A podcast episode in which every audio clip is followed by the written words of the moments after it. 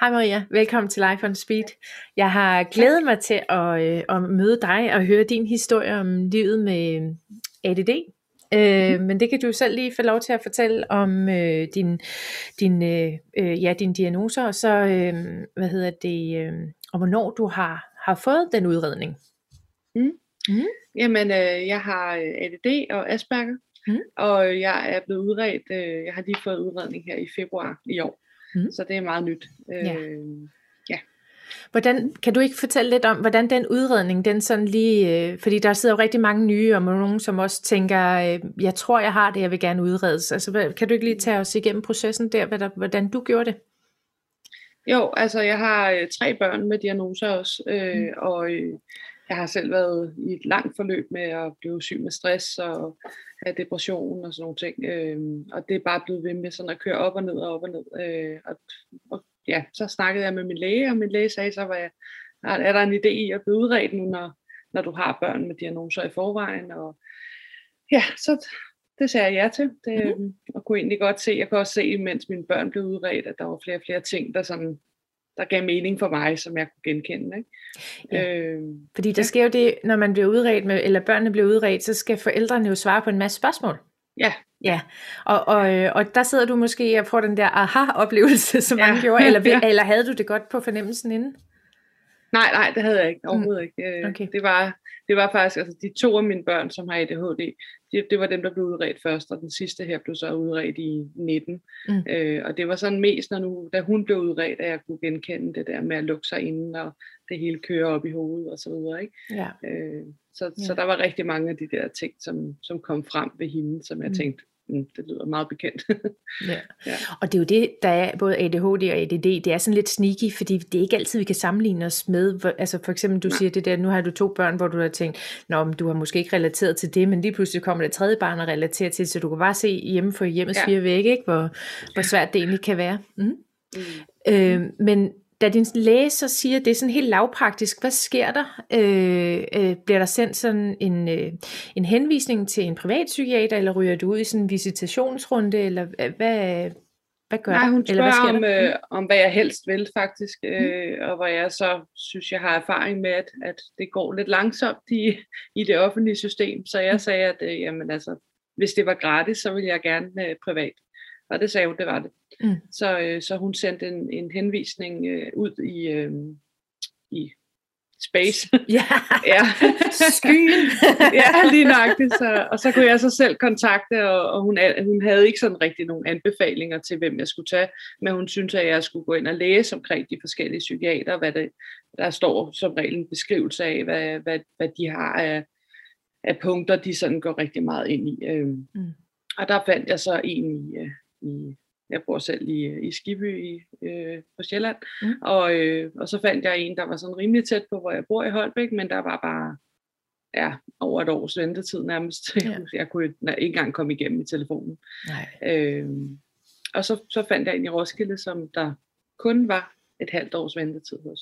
Okay. Så ringede til ham. Lavede du noget research inden? Fordi jeg kan jo se, der kommer mange spørgsmål omkring, hvilken psykiater skal man vælge, og hvem har erfaring med hvad, og det er også noget møg, hvis man ryger ind i en, der er bare sådan lidt anti-ADHD, ADD-agtig, ikke? Så gjorde du noget sådan aktivt inden?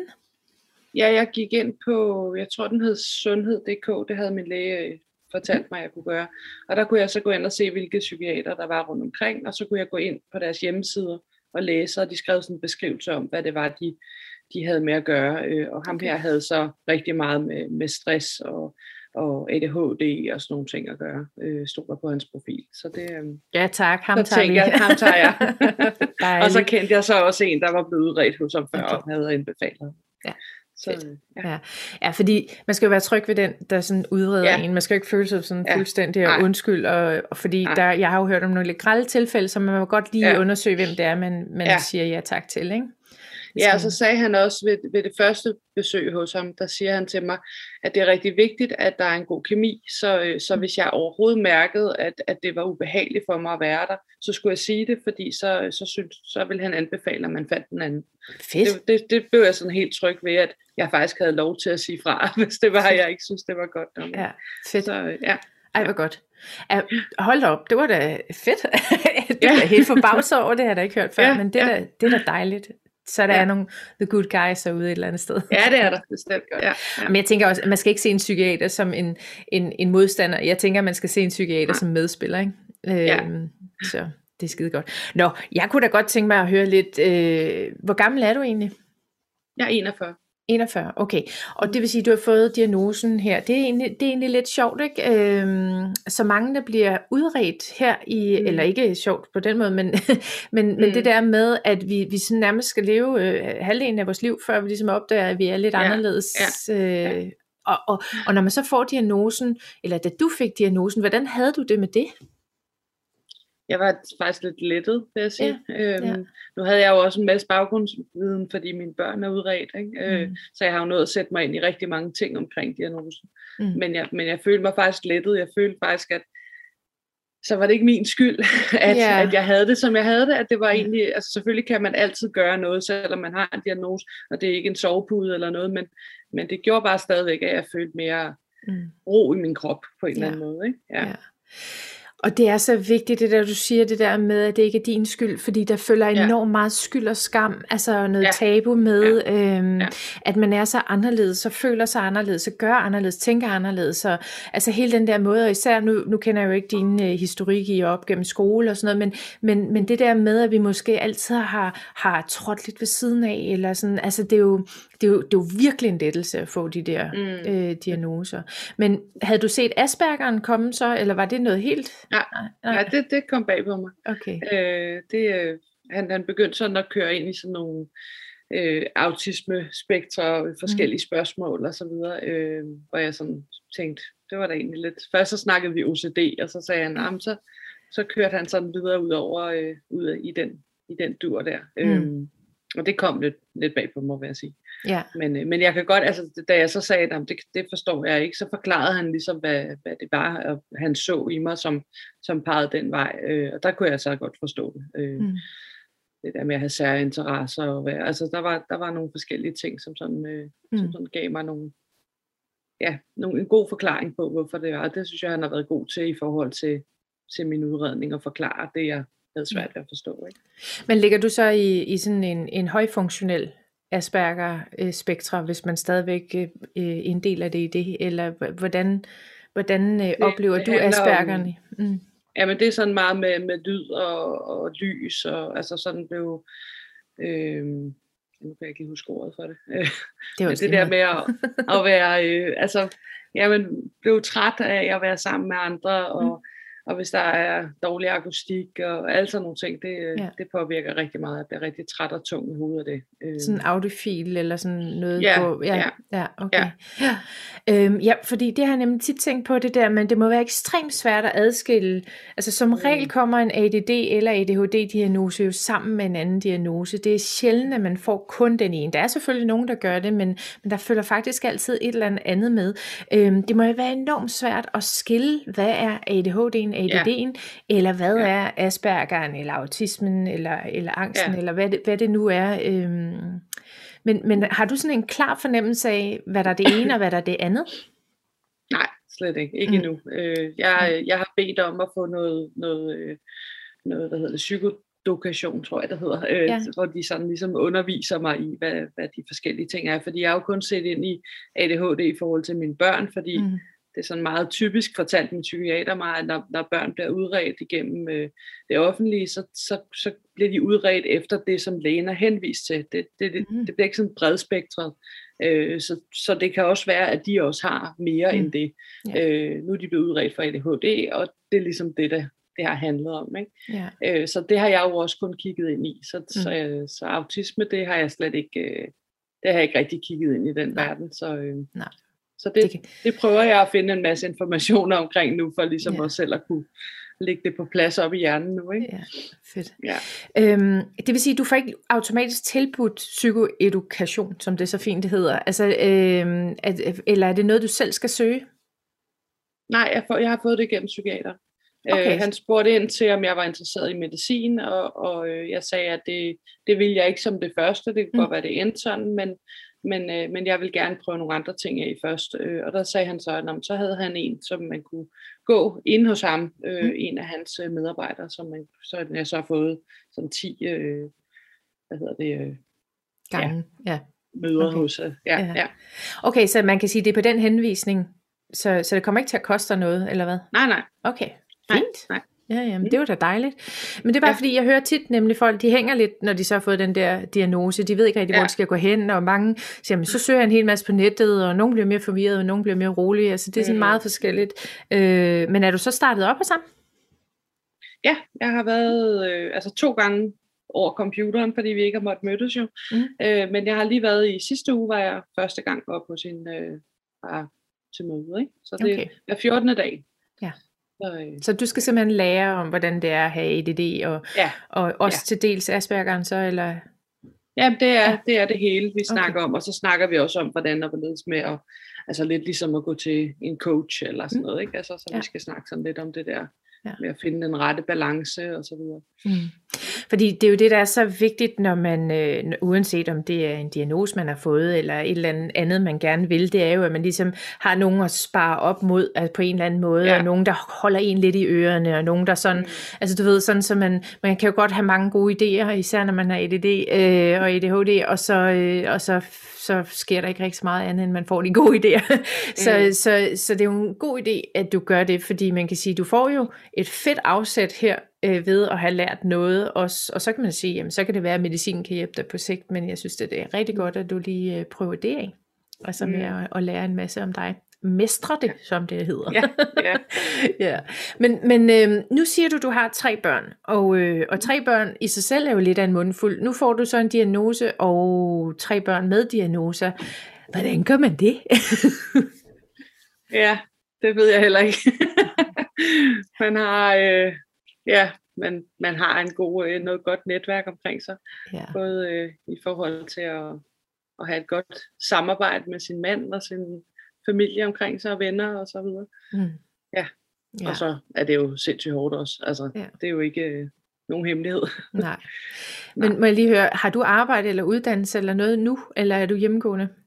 Nej, jeg er lige blevet fyret fra mit arbejde på grund af sygemelding. Ja. Så du går hjemme, og så kan man sige, så skal du så også igennem et system nu, der på en eller anden måde skal udrede dig med arbejdsdygtighed og så videre.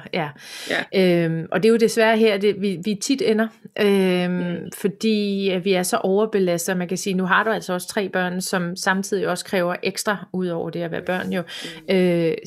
Så det vil, er det naturligt for dig at være her? Altså er det okay for dig, tænker jeg? Altså at være hvor?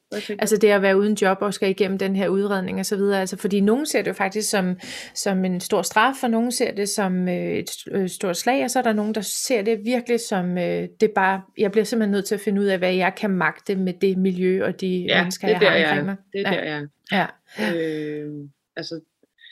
jeg er. Jeg tror, jeg har nået dertil efter at have været her mange gange.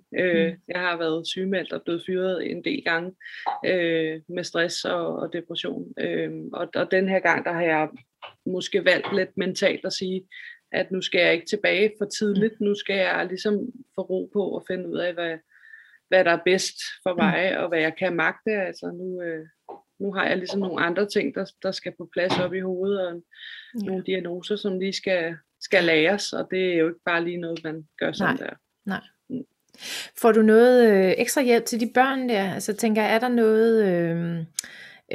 er der noget hjælp at hente fra kommunen, eller fra skolerne, eller hvordan gør man det? Altså 2 af mine børn går på specialskole, og den sidste er vi i gang med forhåbentlig også at få på specialskole.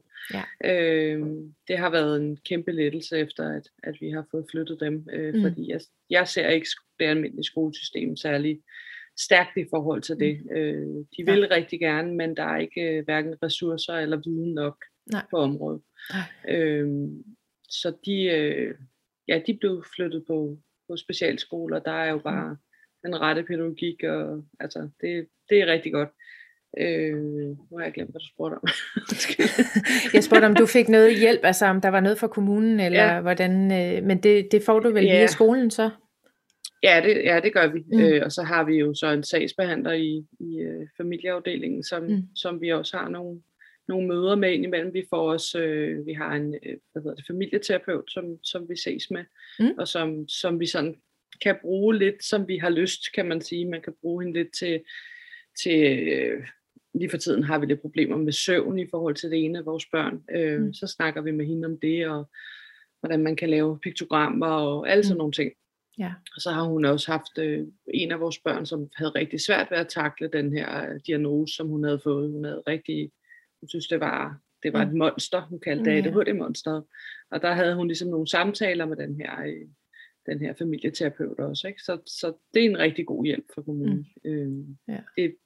Ulempen er så bare, at man skal virkelig bruge mange ressourcer på at nå der til at få hjælpen. Ja. Det kræver rigtig meget papirarbejde og ansøgninger og møder og så videre. Ja. Ikke? Kan du så ikke det dræner sådan, rigtig meget. Ja, det kunne jeg godt forstå. Kan du sådan lige fortælle, hvordan man gør det, hvis nu der også sidder nogen derude, der gerne vil have hjælp til deres børn?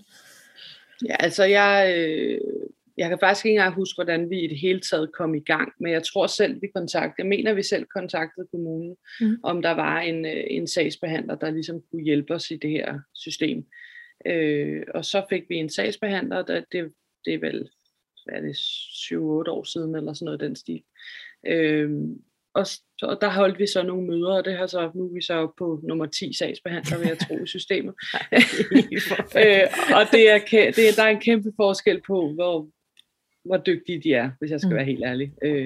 Der kan være dem, som jeg siger nej til alt, hvad man overhovedet snakker med dem om, og så er der dem, som ligesom åbner en bog og siger, det her kan vi tilbyde, hvad kunne I tænke er agtigt, ikke? Men det kræver stadig ansøgning. Så der har vi været til nogle møder der, og så har vi været i starten, lige da vores søn, som er den første, der blev udredt, da han blev udredt, der blev vi tilbudt sådan et familie- eller forældrekursus, hvor vi var sammen med 10 andre forældrepar, som også havde børn med diagnoser. Var det gennem psykiatrien, I fik det tilbudt? Nej, det var gennem kommunen. Okay.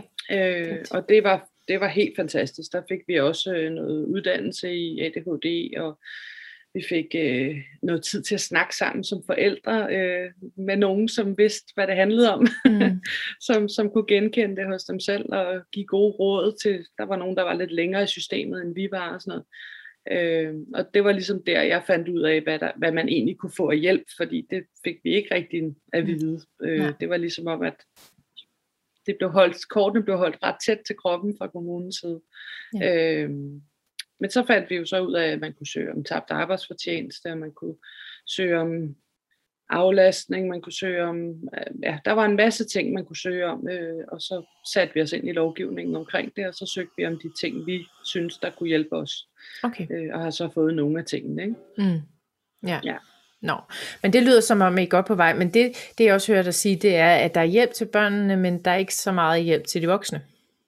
Ja, okay. Det er rigtigt. Ja, og det er uanset, at man er pårørende. Jeg føler lidt lige nu, at jeg er sådan lidt den falder ned mellem to stole hele tiden.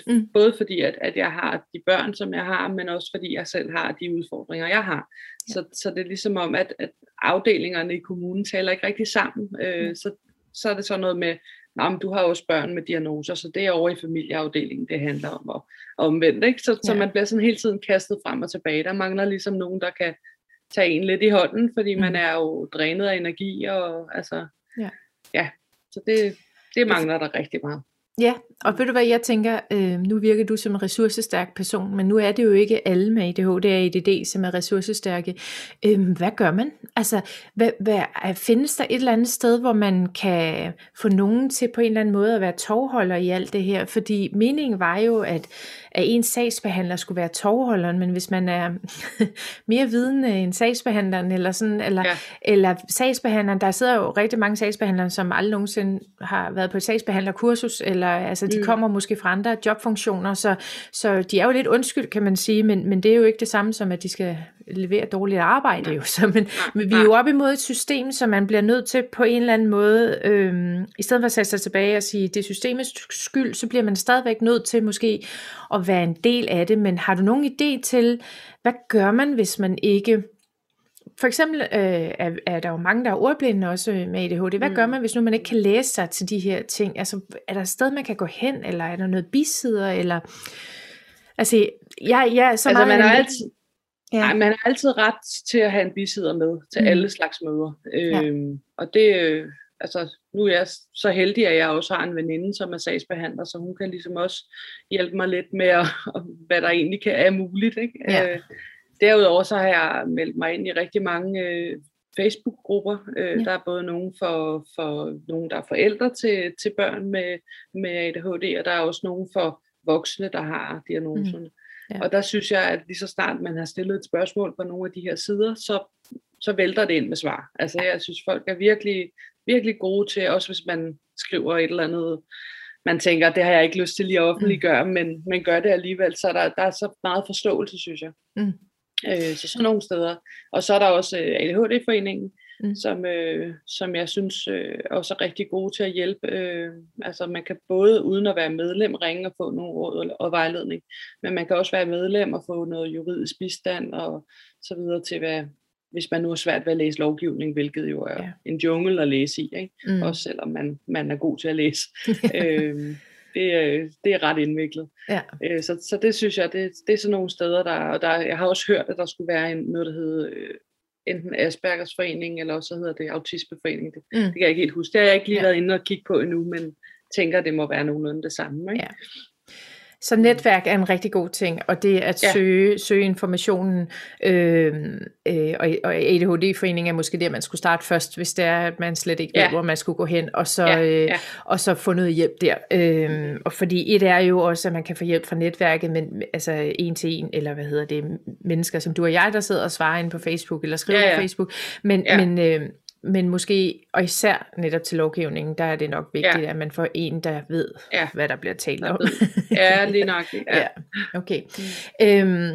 Sådan en typisk dag hjemme hos dig, når der skal skole og sådan noget, har du nogle strategier for at komme igennem den her? For jeg, altså lige nu sidder jeg med sådan et billede. Altså, jeg så slet ikke beskrive det, det er så lidt stereotypt, ikke? Men altså, jeg vil sådan nærmest helt blive stresset over 3 børn generelt, og så det hele det der... Med rytmer og skoletasker, madpakker, bare det at komme ud af sted, bare det, du skal overholde tiden, bare det at få kommunikeret uden at fuldstændig nedsmelte og sådan noget. Kan du prøve at beskrive, hvordan du oplever det, og hvad det er, du gør? Nu vil jeg tale på nuværende tidspunkt, fordi imens jeg var på arbejde, der var det virkelig røven i vandskåben, hvis jeg skal være helt ærlig. Det var sådan, så man kunne ikke være sig selv på noget tidspunkt. Og, det var, jeg havde lidt over en halv time i bil på arbejde, og det var der, jeg havde mit frirum, kan man sige. Der skulle man lige lægge alle konflikterne på hylden, og sådan noget inden. Og jeg arbejdede så også som pædagog i vuggestue oven i købet. Så der var jo også en hel masse... på nuværende tidspunkt, der er det sådan, at de vågner faktisk på forskellige tidspunkter. Min søn, han tager selv det offentlige, han er 16, og er lige blevet lært at være mere selvtransporterende til skole. Så han står op, ham vækker jeg, altså han kan ikke selv stå op, men jeg vækker ham. Han spiser morgenmad på skolen, han har morgenmad og madpakke og det hele, han kan smøre op på skolen, som er specialskolen jo, ikke? Så der kan ting jo lade sig gøre. Så han bliver vækket, og så efter han er kørt, så bliver det næste barn vækket, som så bliver hentet herhjemme i sådan en taxabus og bliver kørt til specialskolen. Og det sidste barn bliver så... Hun går stadig på almindelig skole og kan gå til skolen, og hun bliver jo så vækket det senere. Ikke? Okay. Så det er ligesom i 3 steps, og sådan noget som madpakker, det mellemste barn har madpakke med, hun smører den om aftenen, der har vi ligesom, vi har sådan skruet helt ned på forventninger og på krav, så min søn han tømmer opvasker en gang om dagen, og vores piger de giver kattene mad, og så smører hende her madpakke også, ikke? Ellers så er der faktisk ikke andre krav. Vi skal gå i bad nogle gange om ugen, og så videre. Ja, det er men det er også lidt forskelligt, fordi at vores ældste, han har aldrig sådan rigtig haft sådan noget med piktogrammer og sådan noget.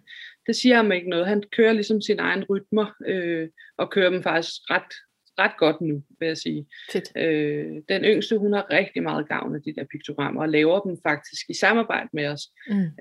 Så der, hun har et piktogram for, når hun kommer hjem fra skole, hvad hun skal, at hun skal smøre madpakke, og hun kan tage en snack eller et eller andet. Og så har hun så om aftenen, når hun skal i seng, hvad det er for nogle ting, hun skal gå igennem. Ikke? Så piktogrammer er som regel godt, vil jeg sige. Ja. Og hvad med moren?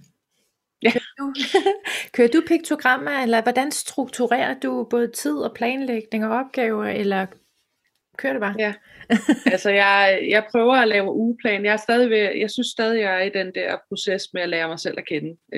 Jeg har sådan lidt en følelse af, at da jeg blev udredt, der havde jeg mine ting i nogle kasser.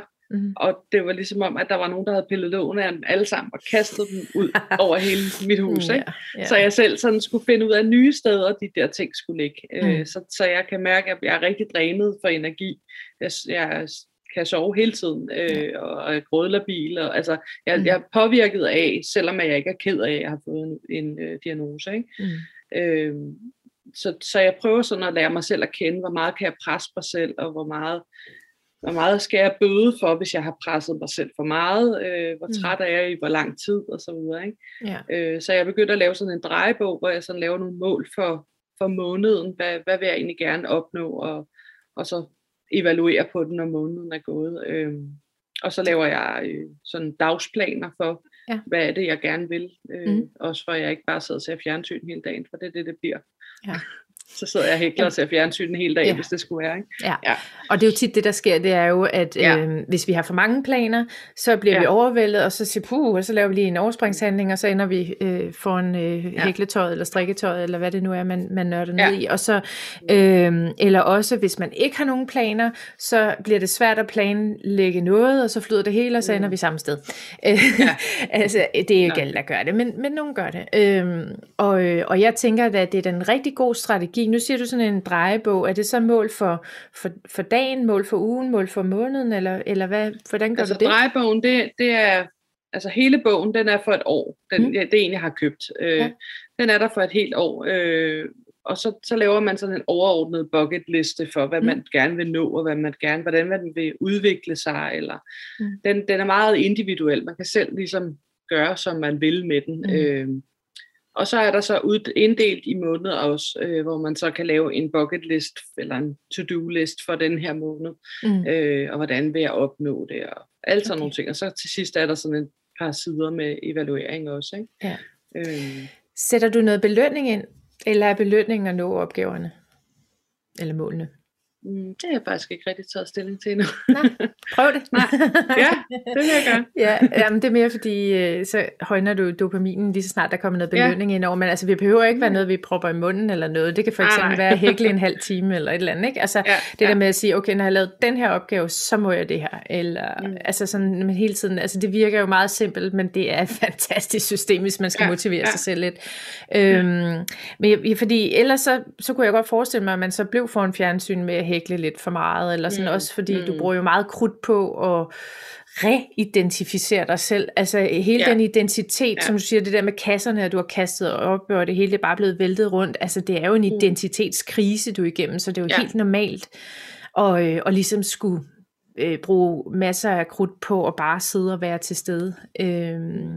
Og det vil jeg også sige til alle dem, der lige har fået en diagnose inden for de sidste 3-6 måneder, at det kan godt være ret frustrerende. Ikke? Selvom man egentlig godt vidste, og selvom man er glad for at få diagnosen, og der er noget hjælp, så er det altså ikke ualmindeligt, at man skal igennem hele den der trummerum med, hvem fanden er jeg? Altså, og også det der med, det jeg troede var mig, det var lige pludselig diagnosen. Altså, hvad er jeg så? Fordi hvis du så skræller det der af, altså... Hvad ligger der inde? Men der vil jeg så bare lige sige, man er jo ikke ændret, man er jo stadigvæk ens. Nej, det er jo stadig den samme person, ikke? Men det er også det der med at finde ud af, altså vi har gjort meget med at sige til børnene, jamen bare fordi du har ADHD, så betyder det ikke, at du ikke kan. Så betyder det bare, at du skal arbejde lidt hårdere for at kunne.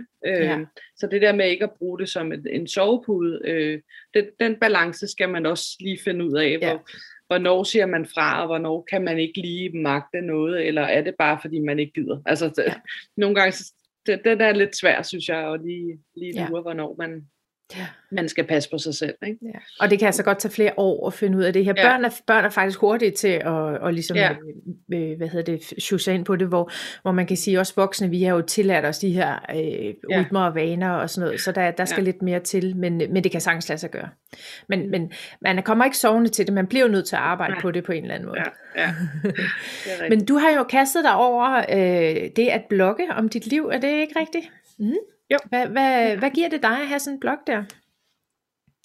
Jamen, jeg startede den op, fordi at jeg havde brug for ligesom at komme ud med mine frustrationer, fordi jeg synes, at den startede ud med at være på grund af kampen med kommunen. Altså 100%. Jeg synes, vi kæmpede en rigtig hård kamp, og man følte ligesom, når man var kommet op over et bjerg, så skulle man op over det næste og det næste. Altså man nåede aldrig til det der punkt, hvor man sagde, så tjek, nu er det klaret. Og der havde jeg bare brug for ikke at dræbe min mand totalt i snak. Jeg havde brug for et eller andet sted at komme af med det. Så jeg begyndte bare at skrive sådan lidt på computeren til mig selv, sådan bare lige når jeg var frustreret over et eller andet, eller glad for et eller andet, så skrev jeg det ned. Og så tænkte jeg, at jeg manglede egentlig selv at kunne finde noget inspiration fra andre, som havde det på samme måde. Og jeg kunne mærke, når jeg snakkede med nogle af dem, jeg kendte, som har diagnosebørn også, og har kæmpet med forskellige problematikker, at jeg var sådan, jeg følte mig helt lettet, når jeg snakkede. Det var ikke bare mig, og ja, det var rart, at der var nogen, der forstod mig, uden at jeg skulle forklare mig alt for meget. Ja. Og så tænkte jeg, at det kunne være, at jeg skulle gøre den offentlig, så det har jeg gjort, og nu skriver jeg hver gang, jeg har noget at skrive, og det kan både være omkring min egen diagnose, om mine børns diagnose, om familieliv generelt, om glade ting, om triste ting, om altså en dagbog kan man sige, der bare er offentlig. Fedt. Ja. Hvad hedder den? Hvor kan man finde dig hen? Den hedder det er lidt svært. Det kan være du skal linke til den. Det den hedder bare Bye Mama Majoska. Ja. Bloggers Delight. Okay. Ja. Fint. Jamen, jeg lægger selvfølgelig et link, så man kan finde det. Ja. Men det synes jeg er super fedt, at du har fundet en kanal ligesom at komme afsted med det her. Fordi, og det er jo også en ting, som vi snakker om før, det der med netværk, at på en eller anden måde er det godt at have nogen, man kan spare lidt med, eller at få det ud et eller andet sted. Det er jo ikke alle, der sikkert har lyst til at skrive om det, men så på en eller anden måde få det ud, fordi der er også meget tabu omkring det at have en diagnose, og når man så samtidig ligesom er i processen med at finde ud af, hvem er jeg, så er det måske det, der kan være luft for nogen, ikke? Også det med, at man kan spejle sig i andre. Altså det er også en af grundene til, at jeg faktisk startede Life on Speed her for mange år siden efterhånden.